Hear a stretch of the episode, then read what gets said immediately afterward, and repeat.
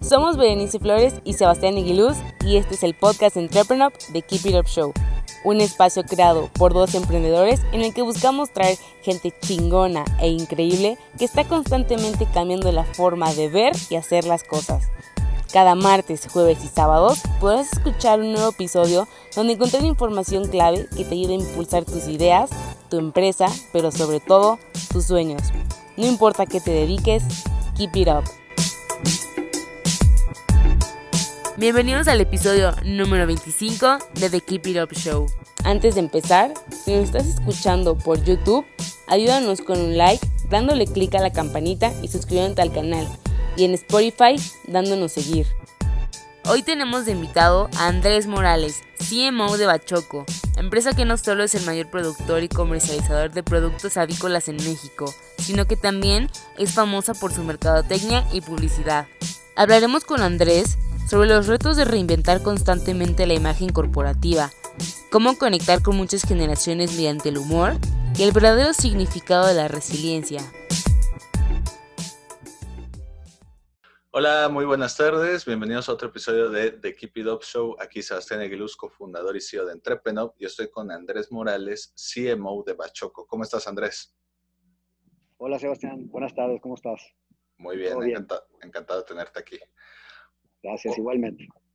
Oye, Andrés, eh, para los que no estén tan familiarizados, ¿qué hace un CMO, sobre todo en una empresa tan grande como Bachoco? No, la función y el rol del CMO es, eh, son son varias. Eh, por un lado, la visión estratégica de la compañía, hacia dónde va la empresa, un poquito visualizar el futuro, la planeación, todo lo que tenga que ver con esquemas comerciales, cómo armas la estrategia comercial, el pricing, eh, todo lo que tenga que ver con el consumidor, clientes, eh, toda la comunicación hacia, hacia afuera de producto, así como, como de temas legales que tengan que ver con el, el consumidor y el cliente. El crecimiento de la organización, los planes y todo lo que tenga que ver con las ventas, los diferentes canales dentro de la organización. Perfecto. Oye, y fíjate que Bachoco es una compañía que yo creo que mucha gente no sabe, pero que ha sido la parte de la mercadotecnia clave durante muchos años y que es una empresa que ha estado innovando bastante en México y que, cosas que ya damos por sentado hoy en día, no, no teníamos idea de que ustedes las habían empezado, como por ejemplo vi que ustedes inventaron la, bueno, trajeron a México la caja de cartón de 12 huevos, entre otras cosas. ¿Qué, ¿Qué, otras cosas no sabemos de Bachoco que seguramente tendríamos que saber? Sí, bueno, ese es un buen ejemplo ¿no? de, de innovación. La, la, la, innovación no solamente es creatividad, ¿no? la innovación es, es llevar a cabo un proceso de cambio, ejecutarlo y hacerlo de manera exitosa. Y en, en esos términos, pues Bachoco ha sido una, una, organización innovadora porque ha modificado la industria, ha modificado eh, la forma de comercializar sus productos. Es un buen ejemplo el que comentas. Mucha gente no le tocó vivir eso, pero hace eh, muchos años el huevo era un producto que estaba controlado dentro de la canasta básica y de una manera el empacarlo en una docenera que tampoco lo inventamos nosotros, eso fue, eso lo, por primera vez lo hicieron los en Estados Unidos, los supermercados, y, y de ahí tomamos esa idea y, y, le pusimos la marca al producto. Eh, se dice fácil la innovación cuando ya pasa, ¿no? Lo difícil es en el momento, pues si era tan fácil, pues cualquiera lo hubiera hecho, ¿no? Había muchísimos productores de huevo en aquel entonces, pero Bachoco tuvo esa fortuna y, esa visión de ponerle la marca a una docenera y, de ahí en adelante, pues tú dices huevo y la gente piensa en Bachoco. Entonces, eso es, eso innovación. ¿Qué otras cosas hemos hecho? Hay muchas historias eh, en el pollo, y, pero voy a mencionar solo algunas.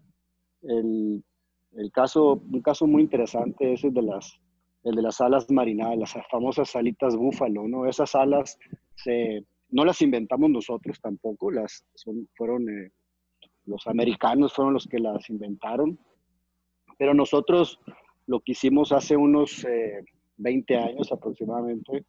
Eh, era un producto, el ala era un subproducto para Bachoco. El ala realmente no alcanzábamos a venderla y, terminábamos, este, eh, pues era como una especie de subproducto, ¿no?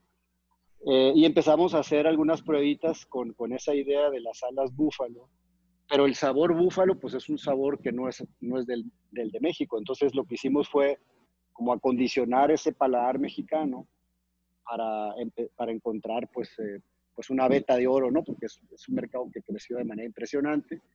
Empezamos en pequeñito y, y la innovación, la innovación eh, eh, siempre empieza en pequeño, ¿no? Lo importante es saber si eso pequeño puede crecer. Y, en aquel entonces empezamos, me acuerdo, marinando alas en un, en un pequeño tumbler que no le cabían más de 10 kilos. Impresionante, ¿no? Y hoy vendemos miles de toneladas de, de ese producto con, con, con, muy buen posicionamiento. Esa es una de las historias de éxito de la compañía y yo creo que la mayoría de la gente conoce ese producto. Pero luego tenemos otras historias que, como bien dices, mucha gente pues, no conoce, ¿no? Y, y, este, la manera de comercializar el pollo también, Bachoco ha sido innovador y ha venido modificando la industria. ¿no? Eh, hoy las, eh, lo, el producto se, se, se, comercializa en la Ciudad de México en unos, en unos totes, que es un contenedor.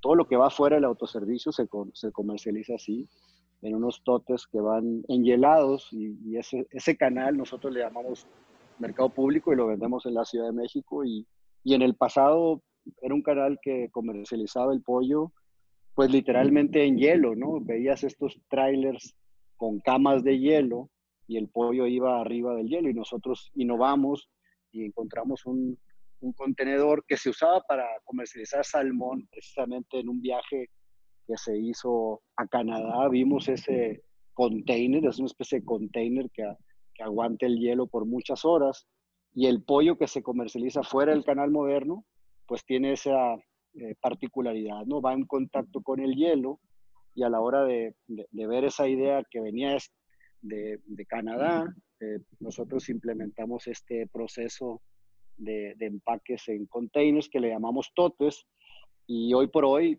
pues es la manera en la que se comercializa en esos canales tradicionales mayoristas eh, el producto. Entonces, hay muchísimas historias eh, de, de, innovación y de cambio, porque cuando tú, cuando tú cambias un producto un proceso y, y, el resto de la industria termina siendo lo mismo, es cuando dices, eso es innovación. ¿no? Lanzar algo nuevo, entrar y salir, pues eso, pues a lo mejor yo no lo considero de manera particular como innovación. Cambiar una industria, por ejemplo, una forma, eh, creo que ese son, esa es la verdadera innovación que estamos buscando. Para diferenciarnos, obviamente, ¿no? La innovación lleva como objetivo la diferenciación ante el mercado. Ustedes tienen una publicidad muy característica, que es como juntar el humor con todo este tema de los huevos. ¿Cuáles son los grandes retos a la hora de generar una estrategia de marketing y de publicidad que sea tanto fiel a la marca, pero que sigas que, teniendo que traer nuevo material al mismo? Sí, luego es la, la, la, la, comunicación de la compañía también ha sido un, un éxito, un logro, y, y, no fue fácil, ¿no? El, el, la, campaña de comunicación que conocemos la mayoría este, porque está plasmada principalmente en espectaculares. Eh, ahora en redes, pero eh, por muchísimos años en espectaculares, pues fue, fue única y fue innovadora y, y también fue un proceso de cambio importante, ¿no? Y, y, lo más relevante de esa campaña de comunicación, pues es que ha sobrevivido muchísimos años. Entonces, no hay muchas campañas que sobreviven este, años, ¿no? Y nosotros llevamos eh, cerca de 30 años con el, con, el mismo, con la misma esencia de comunicación. Y, eso no es fácil, hay pocas compañías que no lo han logrado, y estoy hablando de compañías a nivel mundial, hay pocas organizaciones que han logrado una campaña que viva a lo largo del tiempo y que se renueve una y otra vez. Eh, la creatividad eh, es un reto, ahorita que preguntas cuáles son los retos, pues eh, uno de ellos es la creatividad y la creatividad es, pues es infinita realmente. Si está bien montada y está bien montada en la necesidad de, un, de un, cliente, de un consumidor, eh, y está bien estructurada, pues puede durar muchísimos años, ¿no? Y la tienes que renovar y a veces es más difícil eh, renovar es como una casa, ¿no? Cuando tú, es más fácil hacerla nueva que, que remodelarla, tiene más reto. Y entonces ese proceso de creatividad, de comunicación, así nos pasa, ¿no? Entra un proceso y luego una curva y luego tenemos que reinventarla y reinventarla, pero bajo el mismo cimiento, ¿no? Es como estar reconstruyendo una casa en, en el mismo cimiento y, y, eso es un gran reto de, de todo el equipo, de, de, la agencia que nos ha dado el servicio por muchísimos años, que es Terán TBWA y, y, también de los equipos de marketing que se han integrado a lo largo este, del, del, tiempo en, en Pachoco. El, campaña es, este, la campaña es algo eh, que, estamos muy orgullosos y que la gente le gusta. Eh, siempre ha sido muy cercana a la comunicación de Bachoco porque interpreta muy bien lo que el consumidor quiere. Somos una compañía mexicana que entiende al consumidor, que entiende sus creencias, que entiende sus formas, que no se avergüenza de lo que somos, que no se avergüenza de lo que hacemos. Al revés, es una marca que, que, te, que, te, que está contigo y, y, que está este, vigente, ¿no? O sea, estamos la, la, misma actualización nos va metiendo en los diferentes tiempos, en los momentos. Somos, somos un, o sea, tenemos una campaña que tiene buen humor, sin embargo, el humor mexicano, la, el, humor, el humor eh, pícaro de doble sentido, si, siempre, siempre ha estado nuestra comunicación en la rayita, ¿no? Nunca hemos rebasado esa raya de la vulgaridad, que a veces es muy fácil. La, eh, el humor mexicano eh, picante, digamos, de doble sentido, eh, es algo muy nuestro y es relativamente fácil este, replicarlo, pero siempre la, la, marca guardó la distancia correcta para no rebasar la raya. Entonces, el humor bachoco es auténtico, es muy mexicano, es muy actual, y le llega a la gente, a la gente le gusta porque, le, porque entendemos al consumidor y, y tiene como límite esa picardía. De ahí, de ahí de la picardía al doble sentido mexicano tradicional, pues ya no nos metemos. Y eso a veces es más reto, ¿no? Quedarse antes de la raya es todavía más reto. ¿no? Es decir, aquí está el límite, pero me voy a quedar un poquito a este lado, ¿no? O sea, Exacto. Sobre. Me imagino que las mismas juntas para decidir ese tipo de mensajes ha de estar bastante entretenido, ¿no? Muy buenos chistes. Sí, es, es muy divertido porque, o sea, al final la gente ve una, un grupo de versiones muy, muy, muy padres, pero las que se quedan guardadas, digamos, pues son muchísimas y, y, hay, hay algunas ideas padrísimas que nunca salen al aire. Sería bueno después hacer como un compendio de lo que no ha salido, ¿no? Porque hemos puesto una cantidad enorme de opciones muy, muy, muy padres, muy interesantes. La otra cosa creo que, que ha cambiado, porque también en 30 años hemos evolucionado muchísimo y, y, y, inclusive los medios han evolucionado, la marca ha evolucionado. Yo me acuerdo que antes decíamos, bueno, vamos a lanzar la versión fulana, la del pollo que sale al natural y la del pollo y la del huevo este, que sale vestido de Superman o cualquier otra cosa y, y, este, y hacíamos dos o tres versiones mm, el primer semestre, salíamos al periférico y a las diferentes ciudades a nivel nacional y después hacíamos otras dos o tres versiones que eran para el segundo semestre, ¿no? Entonces, la, la, creatividad era como limitada, ¿no? Porque es que así era, ¿no? Pero cuando llegó todo el tema digital, eh, hace algunos años dijimos, oye, pues es que esto eh, no tiene fin, ¿no? O sea, la creatividad es infinita y literalmente te lo digo hoy, estamos haciendo, no sé, cientos de versiones, este, porque nos dimos cuenta que eh, el, el, cliente, el consumidor, es muy chistoso porque la gente te dice, qué buena está la campaña de Bachoco. Y yo les pregunto, ¿y de cuál te acuerdas? Tiene 30 años la campaña, ha habido N, N versiones, ¿de cuál te acuerdas? Y a veces me dicen una o dos versiones. Entonces, lo que entendimos es que no necesita la gente aprenderse la campaña y el anuncio que estás ahí poniendo, sino que lo único que necesita es conectar con la marca. Y esa es la magia, ¿no? Tú tienes que conectar con tu cliente, tú tienes que conectar en esa comunicación. La gente no se tiene que aprender nada. Entonces es, es, padrísimo porque me dicen, oye, qué padre está la campaña esa nueva que acaban de sacar. Y me dicen un anuncio que salió hace seis años, ¿no? Entonces, eso, eso te da esa, eh, pero te explica cómo las marcas, y eso es en general, tienen que, tienen que estar vigentes, ¿no? Las marcas tienen que estar eh, eh, cerca del cliente, tienes, tienes que tocar la sensibilidad del cliente para que, para que conecten, ¿no? Y es, es, es interesante, es aprendizaje también que hemos tenido nosotros. Entonces, hoy por hoy estamos en muchísimas versiones, en, en medios digitales, en diferentes medios. Obviamente la cartelera que sigue siendo un medio para nosotros. Y, y nosotros nunca hemos estado en, en, televisión, es decir, hemos hecho algunas cosas en televisión nacional abierta. Honestamente, somos una marca con, con muy poca trayectoria en, en, ese medio. Y no, no es que sea malo el medio, nada más que nosotros construimos un, un posicionamiento fuera de, de, ese medio que por muchísimos años fue el medio. Hace rato mencionaste la importancia de conocer al cliente. En el caso de ustedes, yo creo que hasta en una misma familia tienen a varias generaciones que son sus clientes, ¿no? O sea, de, los abuelitos consumían, los papás consumen, los hijos consumen, eh, etcétera. Y pues en un país tan multigeneracional como México, donde todos estos conviven, ¿cómo le hacen para que el mensaje llegue a todos o se enfocan más bien en tomadores de decisiones de la familia? Sí, hablando de comunicación, digo, obviamente cuando hablas de producto, pues tienes diferentes targets, ¿no?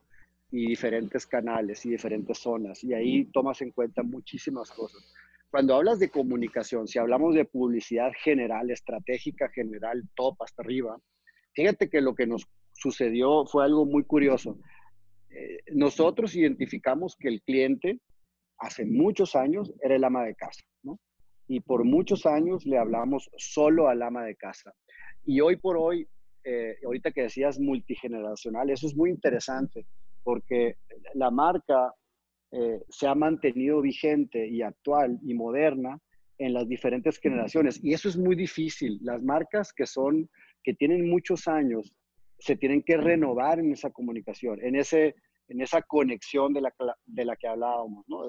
O sea, te tienes que conectar con la abuelita que es que así compraba el pollo hace muchos años y así le enseñó su, su mamá y el mercado y tal. Y, y ahora la, la, chava que está estudiando en la universidad y vive en un departamento este, con sus amigas, pues eh, también la tienes que conectar, ¿no? Es, es, es todavía es más retador todavía, este, porque, porque te, te vas renovando una y otra vez, ¿no? Y tienes que entender ese target. Pero el punto es que antes solamente le hablábamos, en, digamos, en la comunicación estratégica al ama de casa, como si fuera la única tomadora de decisiones. Pero a lo largo de los años ha cambiado muchísimo esto, porque, ah, eh, número uno, las familias se han venido modificando, ¿no? Hay mucha gente que, que no está casada, que, que, ya es independiente económicamente y que es un target. Hay gente que está digamos, este, en un estado eh, civil distinto, separado, divorciado, lo que sea, y tienen eh, otro proceso. Hay muchas familias ahora que, que, no tienen hijos, entonces hay una serie de combinación de factores que, donde, donde ya la marca es, es universal. Nosotros, la, cuando nosotros estamos diseñando un, una, una versión eh, de comunicación, de publicidad, estamos pensando en el público en general y la gente me dice, oye, pero es que el señor no va el, señor de la casa no va y compra la marca, pero también es un target porque está dentro del proceso. Acuérdate que el huevo y el pollo, que es lo que nosotros vendemos más pollo, la compañía tiene más peso específico en el pollo. Eh, pero el posicionamiento de la marca está en, tanto en el pollo como en el huevo. Y hemos eh, ido incorporando otros negocios ahora de cerdo, tenemos también un negocio de hamburguesas de res, etc. Entonces, abarcamos una, un área muy grande de la proteína animal pero también eh, eh, lo, lo, que hacemos es que eh, ese, ese consumo es, es, muy, es muy repetitivo. Si tú hablas de pollo y huevo, la gente compra, mm, son productos que se compran a diario y que se consumen a diario. Entonces, estamos presentes todos los días en, en las, digamos, en las compras, en las, en, los, en, las, en las cocinas de las señoras, en los departamentos de los chavos, estamos ahí porque la gente consume pollo, la gente consume huevos, es un producto de, alta rotación y de alto consumo, ¿no?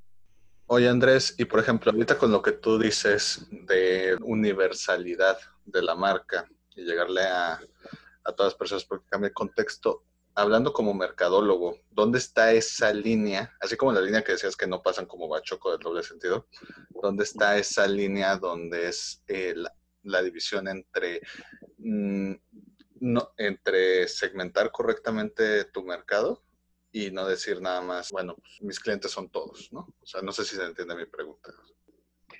No, es, es, un, es una pregunta, el tema de la segmentación es, es un tema muy complejo porque eh, los, los, mercadólogos tendemos a, a, separarlo, ¿no? O sea, dame el pie, pero separadito. Entonces, y está bien, ¿no? Eh, la segmentación es correcta porque te ayuda a visualizar mejor eh, y a desenvolver mejor tu estrategia, ¿no?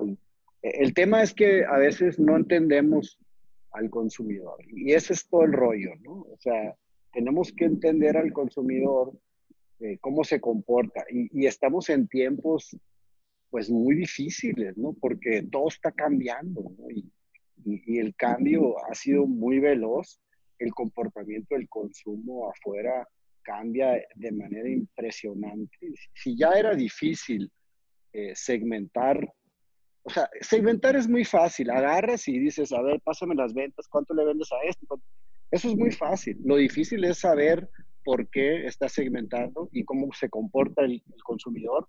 Y todavía más complejo es, pues, esta es la forma en la que se comportó en el pasado. El comportamiento del Big Data es lo que te va a ir dando, como ir precisando ese segmento de mercado y cómo lo vas posicionando enfrente. Perfecto. Oye, Andrés, y por ejemplo, dejando ahorita de lado un poquito a Bachoco y hablando de ti, ¿cuál es tu origen secreto como mercadólogo? ¿Es algo que siempre quisiste hacer? Digo, independientemente de la empresa en la que estás, fuiste elegido por Merca 2.0 como uno de los 50 CMOs a seguir. ¿Qué es lo que te llamó a este mundo? Nah, muy buena pregunta. Eh, yo creo que eso también es un, para la gente joven que está estudiando, decidiendo, eh, es, es importante voy a platicar mi historia y quizás sea un poco inspiradora, pero eh, yo soy contador público de, de, origen, ¿no? Yo estudié en el TEC de Monterrey y estudié contador público, ¿no? ¿Por qué estudié contador público? Mi papá es contador público y quizás ahí hubo cierta influencia y, y también tenía unos tíos que, tenían despachos de contadores y, y, muchos de mis amigos, honestamente, eso fue lo que estudiamos, ¿no? había menos carreras en aquel entonces. Yo, entré, yo entré a la universidad en 1987, entonces ya hace algunos años. Y, y creo que eh, la historia es interesante y un poco chistosa porque eh, pues al principio no sabía honestamente en qué carrera estaba. ¿no? Y, el primer semestre, el, primer verano que hubo de, en la escuela, eh, pues le pedí trabajo a un tío que tenía un despacho de auditoría. Ya llevaba un año en la carrera de, contador público y me metí al despacho de auditoría y pues la verdad no me gustó nada, ¿no? O sea, dije, pues esto no es lo mío, ¿no? Pero me gustaba mucho la parte financiera, la parte de costos, me gustaba mucho el enfoque de, de, de, análisis de estados financieros y, el soporte de, finanzas me gustó mucho. Y decidí terminar mi carrera ahí, aunque yo sabía que no me iba a dedicar a eso. Entonces, eh, ¿Cómo empezó la magia? Pues yo creo que mi, mi sangre comercial, eh, me la, yo creo que desde mi madre, que, que, que, desde muy pequeño me, invitó a, vender cosas. Este, había en aquel entonces, te estoy hablando de hace más años, cuando yo era un niño, un adolescente, había un, un, este, un limpiador que se llamaba Swipe, que no sé si todavía existe, pero en aquel entonces pues yo vendía swipes y iba por las casas ahí de las tías y de las amigas vendiendo eso. Y yo desde ahí empecé a vender y, yo creo que no he parado en mi vida de vender algo. Siempre estoy, siempre estoy, siempre estoy vendiendo. Y creo que el mensaje aquí, eh, antes de, decirte cuál es la magia hacia enfrente, creo que los, los, chavos que están decidiendo qué estudiar o que están estudiando, eh, creo que no deben de preocuparse mucho si escogieron la carrera correcta o no, Creo que la que escogieron tienen que dedicarle y tienen que aprender todo lo que está alrededor de ella. Yo estoy de contador público. No hay muchos contadores públicos que hayan hecho una carrera en marketing. Y, la, y la base financiera me ha dado un soporte increíble en mi carrera. Eh, una de las deficiencias que veo en la gente de marketing, eh, no en todos, pero en mucha gente que sale de las carreras de marketing, es que no tienen sólido esa parte financiera y les cuesta mucho trabajo entender el, el negocio como tal. Entonces, creo que ahí es uno de los temas este, del secreto que me preguntabas. Este, creo, que, creo que mi marketing es mucho de negocios. Estoy muy enfocado en los negocios eh, y eso me ha ayudado a, ir consolidando, digamos, eh, eh, una, una carrera pues que, que, te va consolidando, entendiendo el negocio y, preparándome el marketing. La, preparación es algo que, que no debe de, de, parar. los, jóvenes de hoy tienen que prepararse independientemente si vas a hacer una carrera en una empresa o si estás haciendo tu propia carrera o tu propio negocio. Eh, hay que prepararse, ¿no? Eh, en aquel entonces, cuando me tocó a mí desarrollar mi, mi universidad y, los cursos que después tuve la oportunidad de hacer, pues quizás fui afortunado en poder tener, poder ir a algunas universidades después, a algunos diplomados, cursos y demás. Pero la verdad es que hoy en día, eh, honestamente, la preparación está en manos de, de, la gente, de los chavos, de la gente joven, inclusive de, los que somos ya no tan jóvenes. El prepararnos es un tema de voluntad, ¿no? Antes era un tema, antes era más complejo porque era un tema de voluntad, pero además alguien te lo tenía que pagar, ¿no? Tenías que ir a la universidad fulana y al, y al curso tenías que viajar y te costaba mucho la educación. Hoy lo que hay en las redes y lo que hay en los medios eh, digitales es increíble. Es una, todo el conocimiento está ahí en la mano de la gente. ¿Cuál es la diferencia hoy? Pues la voluntad. La voluntad de hacerlo. Sí, no, lo que te decía es que en el pasado, antes tenías que tener los recursos, eh, y tenías que desplazarte y buscar el conocimiento. Era mucho más complejo. Tenías que tener la voluntad de hacerlo y tenías que tener el apoyo financiero para hacerlo. Hoy en día el conocimiento está en manos de tu, de tu teléfono, o sea, está en, está en tus manos. ¿no? Hay una cantidad de información y de conocimiento de gente que quiere eh, dar un poco de lo que sabe. Este, y yo soy uno de ellos, o sea, yo me he dedicado, no sé, los últimos eh, tiempos a, pues a, dar un poquito de lo que yo sé y, si eso le sirve a alguien, inspira a alguien, pues yo me voy por bien servido. Entonces, eh, hay una cantidad de información y, y, de comunicación afuera. El reto, es, el reto es la voluntad, ¿no? La voluntad de, de hacerlo y de prepararse. Creo que la preparación es muy importante en los, en los jóvenes. Eh, es muy importante prepararse, más que nunca. Cuando yo salí de la carrera de contador público, eh, me acuerdo que estudié en, el TEC de Monterrey y, yo salí muy contento con mi, pues con mi título de contador público a buscar trabajo, ¿no? Y bueno, pues en algún momento pensé que el hecho de tener un título del TEC de Monterrey te daba como la, el pase asegurado a tener una buena chamba, ¿no?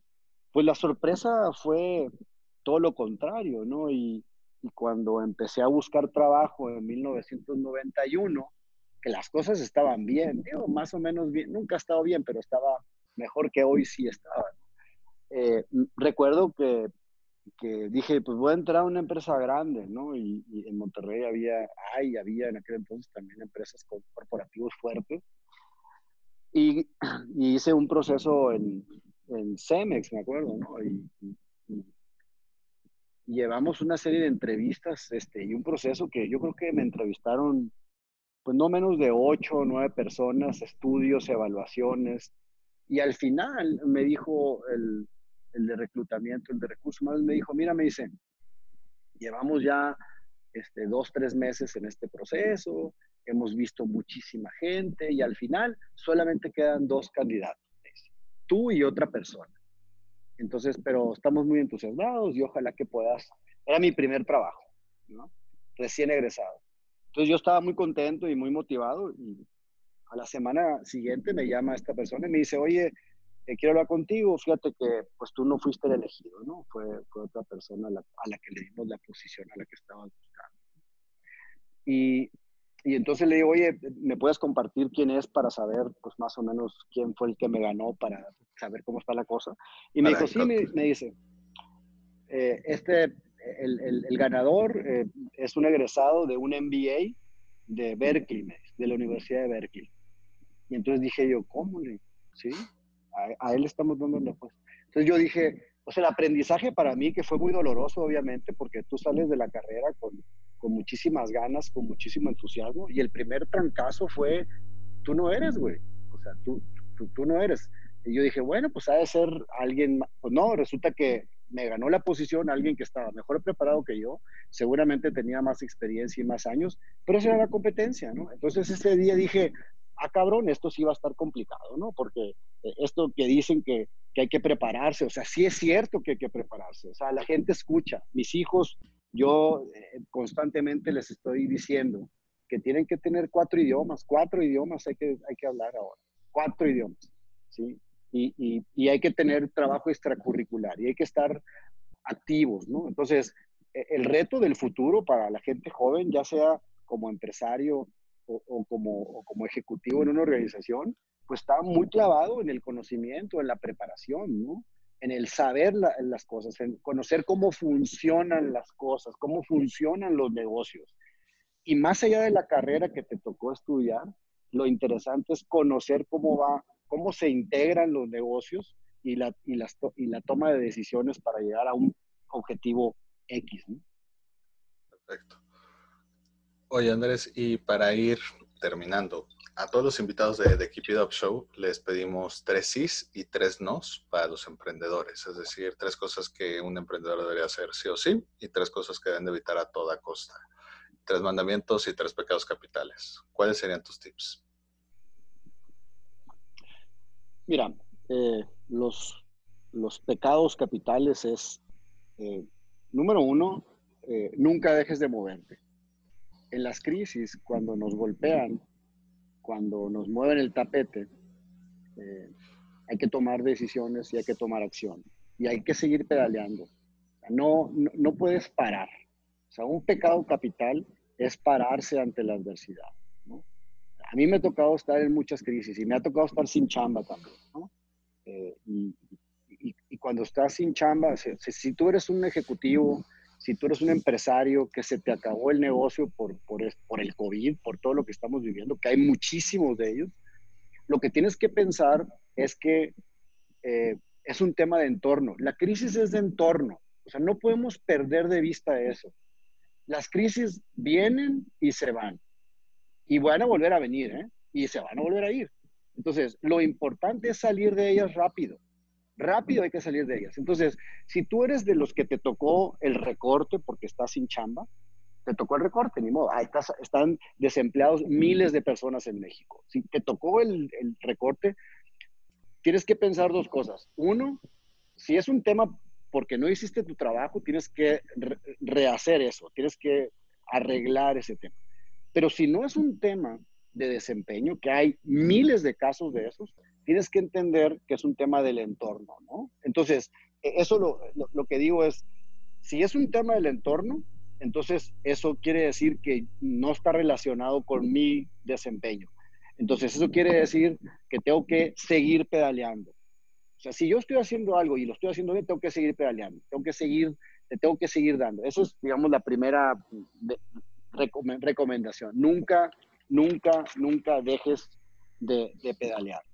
Luego, número dos, pues nunca aceptes un no, ¿no? O sea, el, el, el no es algo que tenemos que prepararnos en, en, en, nuestras carreras. O cuando la, cuando la gente te dice no, eh, ese no, ve, velo como temporal, ¿no? Es difícil, ¿no? Porque estamos, estamos como programados para sí o no, somos como binarios, ¿no? No, pues ya me dijo que no, ¿para qué quieres que le insista? Sí, pero mira, es que el no a veces no es no. Hay que volver a insistir, hay que volver a preguntar. O sea, yo la primera vez que pedí trabajo, después de esta historia de Cemex que te platico, en 1991, eh, pedí trabajo en Bachoco, en 1991. Sí, yo entré a Bachoco en el 95, ¿sí? Entonces en el 91 toqué la puerta y me entrevistaron y hice, hice un viaje a México y me entrevistó el gerente de recursos humanos, etc. Hice un proceso y la respuesta me dijeron, ¿sabes qué? No, gracias. ¿Sí? Pero volví a insistir una y otra vez y en el 95 entré. Entonces, nunca aceptes un no. Ya sé que se oye, o sea, todos los grandes eh, pensadores y los libros, todo el mundo dice eso, ¿no? Es así como trilladón, pero la neta, la neta, es que así funciona. Yo he estado en, consejos de administración o en procesos de comités de dirección y es, no, güey, no vamos a hacer eso. No lo vamos a hacer. Y volvemos a insistir una y otra vez y después lo haces. ¿Este qué te dice eso, no? Lo que te dice es que si tú no aceptas un no, si tú crees que ese es el camino y crees en ti, bueno, pues ahí, ahí hay un, un aprendizaje. Entonces, pues no, no, este, no, no, te dejes, no te dejes por ahí, ¿no? Eh, eh, ¿Qué otra cosa eh, debe uno de, los, como dices tú, los, pecados, ¿no? El, el, el, no creer en ti, o sea, tú tienes que creer en ti mismo, ¿no? Tú tienes que, entender dónde estás parado, porque luego los, los rollos estos motivacionales, creen que tú, y, tú tienes que entender quién eres, ¿no? Y si estás listo o no estás listo. Si no estás listo para, para enfrentar los retos que estamos, de los que hemos estado hablando, pues prepárate, ¿no? Tú tienes que entender eh, quién eres y dónde estás parado, ¿sí? Es muy importante eso. Eh, porque la mala suerte, yo no creo en eso de la buena y la mala suerte. Uno es el resultado de las decisiones que tomaste o que alguien tomó por ti. ¿sí? O sea, si, tú estás en una familia X, en X posición, pues alguien tomó una decisión en un momento y, y a ti te tocó vivir esto y eso no se llama suerte, es un, es un desenvolvimiento de una serie de decisiones y hoy estás parado aquí. Lo que es importante es que no determines que donde estás parado es donde siempre tienes que estar. Esto es importantísimo. Entonces tienes que pensar quién eres y dónde estás para, qué preparación tienes y cómo vas a luchar. Y, y salir a luchar, ¿no? El, yo no sé por qué se, se vendió la idea, yo creo que es incorrecta, pero así se vendió desde mi muy particular punto de vista, de los millennials, ¿no? O sea, los millennials este, hablan, no, que los millennials son así, son así, y que les gusta este, esto y que no les, y que les gusta lo fácil. Que, y entonces hay una serie de etiquetas que, que yo creo, yo no creo en eso.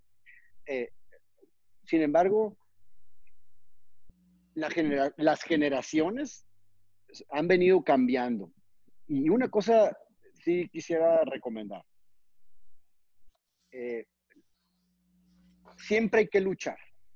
No puedes parar de luchar. No es cierto. El, que crea que, que el mundo está fácil y que, y que no, es que yo soy millennial y nosotros, mira, nosotros nos gusta viajar y hacer acá. Eso no es cierto, es una falsedad. O sea, si, si tú quieres que te vaya bien en la vida, hay que luchar, ¿no? Nada más que la lucha puede ser de diferentes formas, ¿no? O sea, tú puedes luchar disfrutando o puedes luchar este, sufriendo, ¿no? Entonces, lo interesante es luchar disfrutando. Yo no he parado de luchar toda mi vida y no he hecho otra cosa más que disfrutar mi lucha, ¿no? Entonces, eso puede ser una buena recomendación. A mí también me gusta viajar y a mí también me gusta este, este, salir temprano de trabajar y también me encantaría levantarme tarde en los martes y los miércoles, pero no, la, vida no funciona así. O sea, hay que encontrar esa lucha, ¿sí? Para que cada quien encuentre los, los sueños. El, el, el, mundo está lleno de retos y, y hay que prepararse para eso, ¿no? Eh, ¿Cuáles son los, eh, lo, que, los, los, lo, lo, que sí hay que hacer? Ya cambiando la, la, pregunta a lo que sí hay que hacer, este, eh, los mandamientos, como dices. Yo creo que el primero es encuentra tu pasión, ¿no? Encuentra lo que te gusta. Yo estoy contador público y estoy en el mundo del marketing, ¿no? O sea, no, es que yo nunca voy a encontrar mi pasión porque fui ingeniero en sistemas. No, eso no tiene nada que ver, ¿no? encuentra tu pasión de lo que te gusta hacer, lo que te apasiona, porque si, si encuentras tu pasión, ahí la vas a tener toda la vida, ¿no?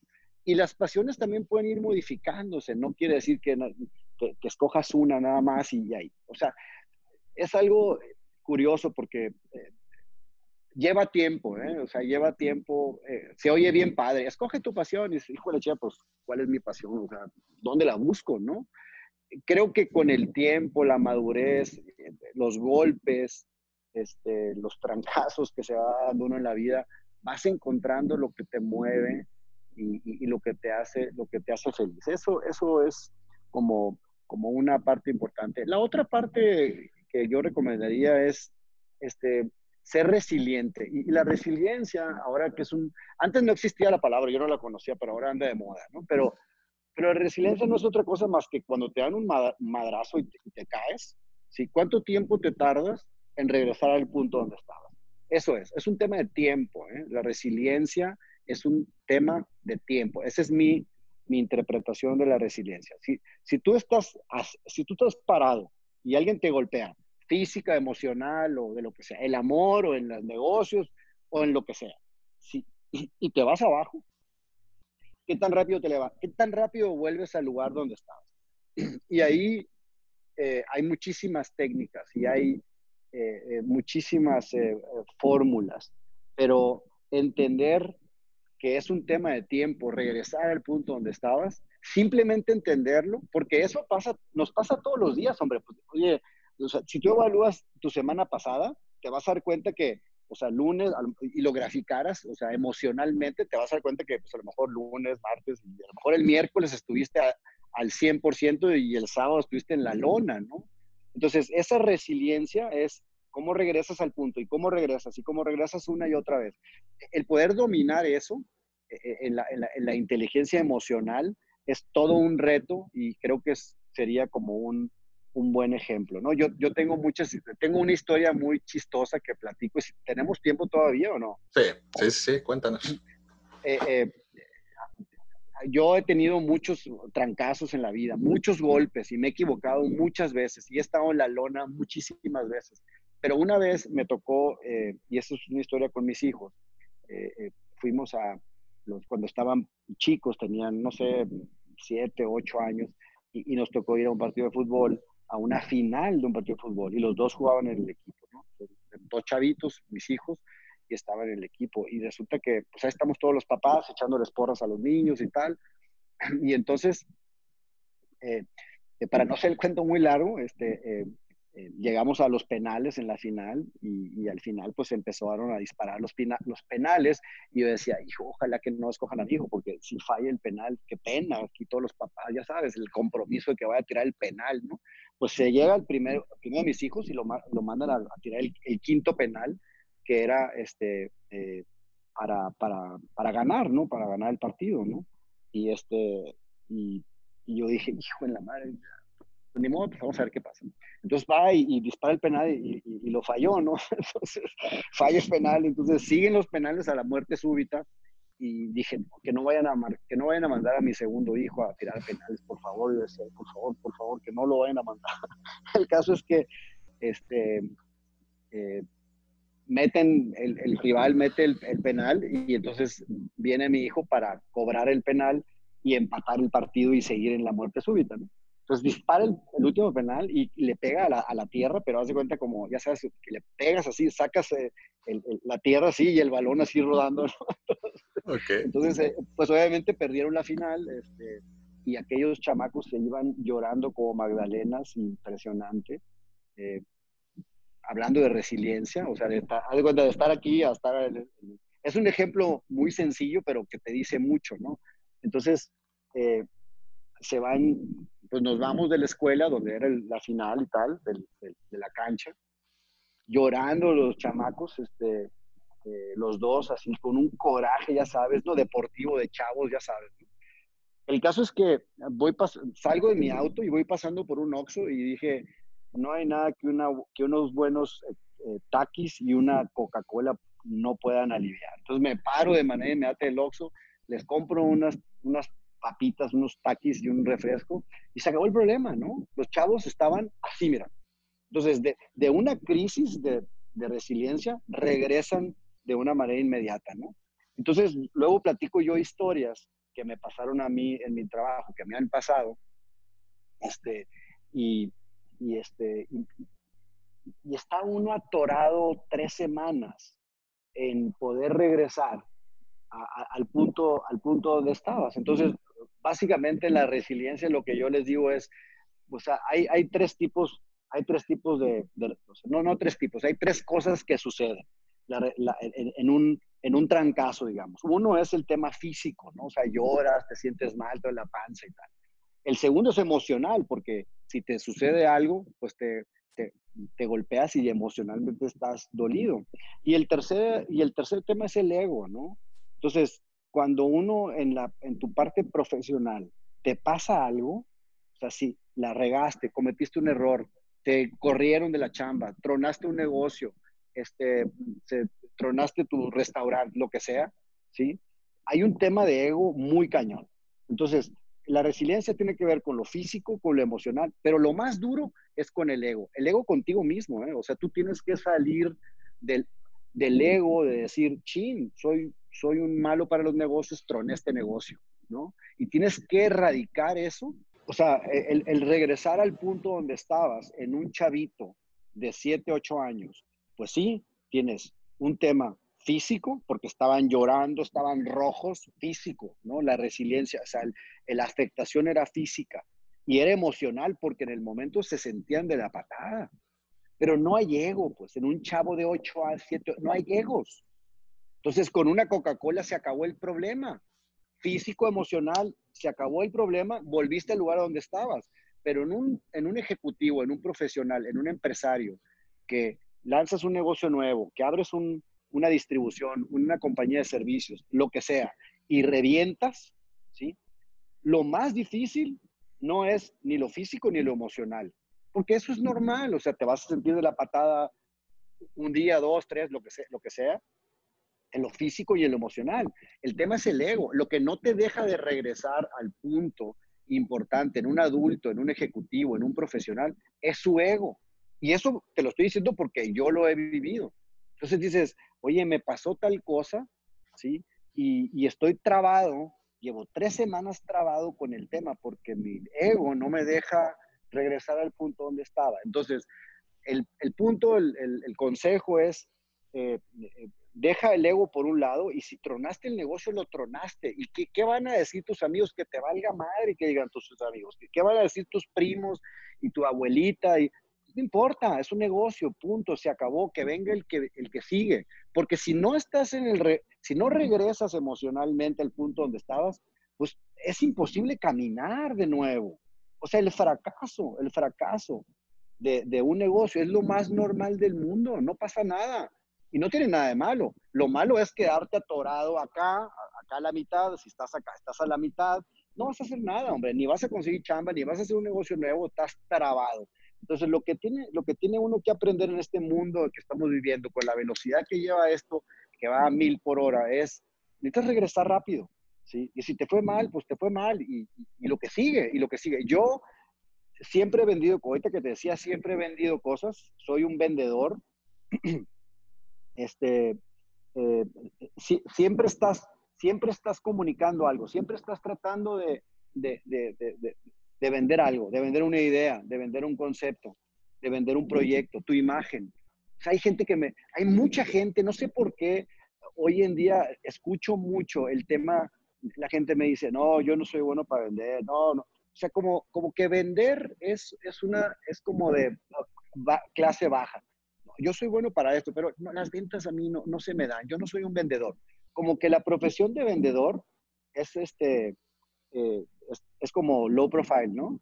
Y, y luego, eh, si me regresa, si me permite regresarme a los don'ts, sí. A, las, a, los, a los pecados, yo les recomendaría, nunca digas soy malo para vender, porque siempre, siempre, en mi vida, siempre he vendido algo, he vendido ideas, vendo proyectos, mi imagen, he vendido planes, presupuestos, obviamente productos. Entonces, siempre está uno vendiendo algo en la vida. Ese es mi, muy particular punto de vista.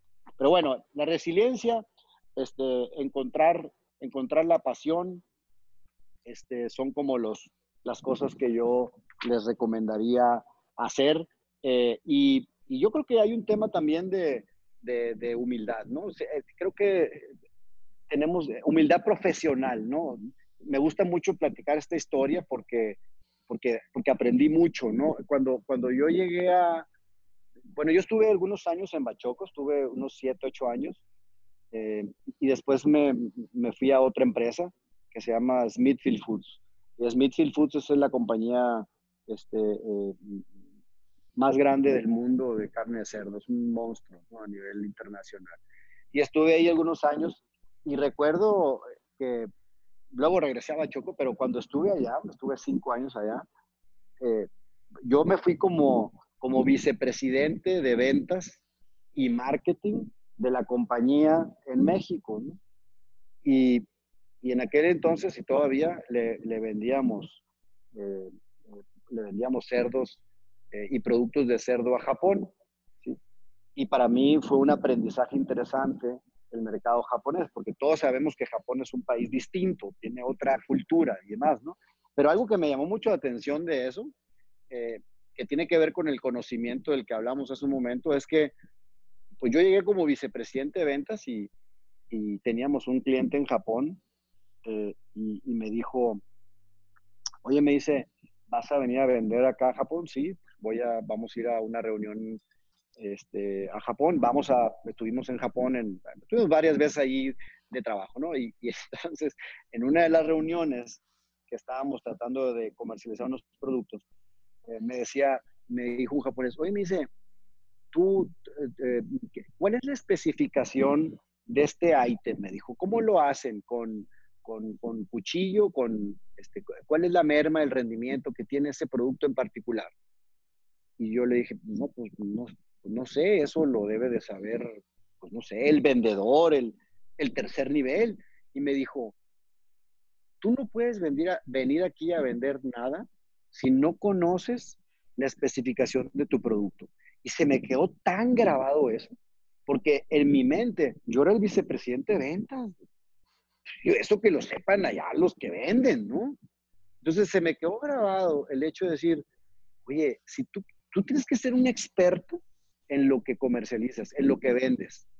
Y si no lo sabes, yo en ese momento no lo sabía, pero me cayó un 20 impresionante que yo me dediqué a meterme a las plantas y a los procesos para conocer qué onda con ese producto, ¿no? Entonces, uno, esos cambios de cultura de repente te mueven el tapete porque dices, la madre, pues es que yo soy el jefe, güey. Pues sí eres el jefe, cabrón, pero tú eres el... Ah, porque me dijo, tú eres el que más deberías de conocer el producto, más que todos se me quedó tan grabado eso y lo he llevado conmigo muchísimos años de que uno dice, si tú quieres vender algo, tú tienes que saber más que todos los que están en, en tu grupo, ¿no? Eso creo que es un buen aprendizaje. Pero bueno, este, por ahí van los, este, los do's y los don'ts. Perfecto. Oye, Andrés, si por ejemplo alguien quisiera enterarse un poquito más de lo que hacen en Bachoco, ver sus nuevas publicidad que también es en redes sociales, etcétera, ¿Dónde pueden conseguir más información? Que me llamen. Estoy en, en, LinkedIn como Andrés Morales Astiazarán. Eh, ahí tengo una red eh, de mucha gente talentosa y encantados. A través de ahí nos ponemos en contacto y yo encantado le ayudo. De verdad, lo digo de verdad, este, ayudarle a gente que pueda, a la que pueda ayudar y a la que le pueda dar más información o que quieran entrar este, digamos, al, al mundo del, del, marketing. Es un mundo padrísimo, este, y no necesariamente tienes que haber estudiado marketing, ¿no? Yo soy un buen ejemplo. Sí, me imagino. Oye, Andrés, pues te quiero agradecer mucho por tu tiempo. Espero te lo hayas pasado también como nosotros y como dice el programa, keep it up. Keep it up. Muchas gracias. Gracias por tu tiempo. Y saludos a, a toda la gente que nos oye. Encantados. Igualmente. Hasta luego. Si te gustó el episodio de hoy, recuerda que puedes escucharnos en Spotify y YouTube y para más herramientas de estos temas, estamos en Instagram y Facebook como arroba entrepreneur.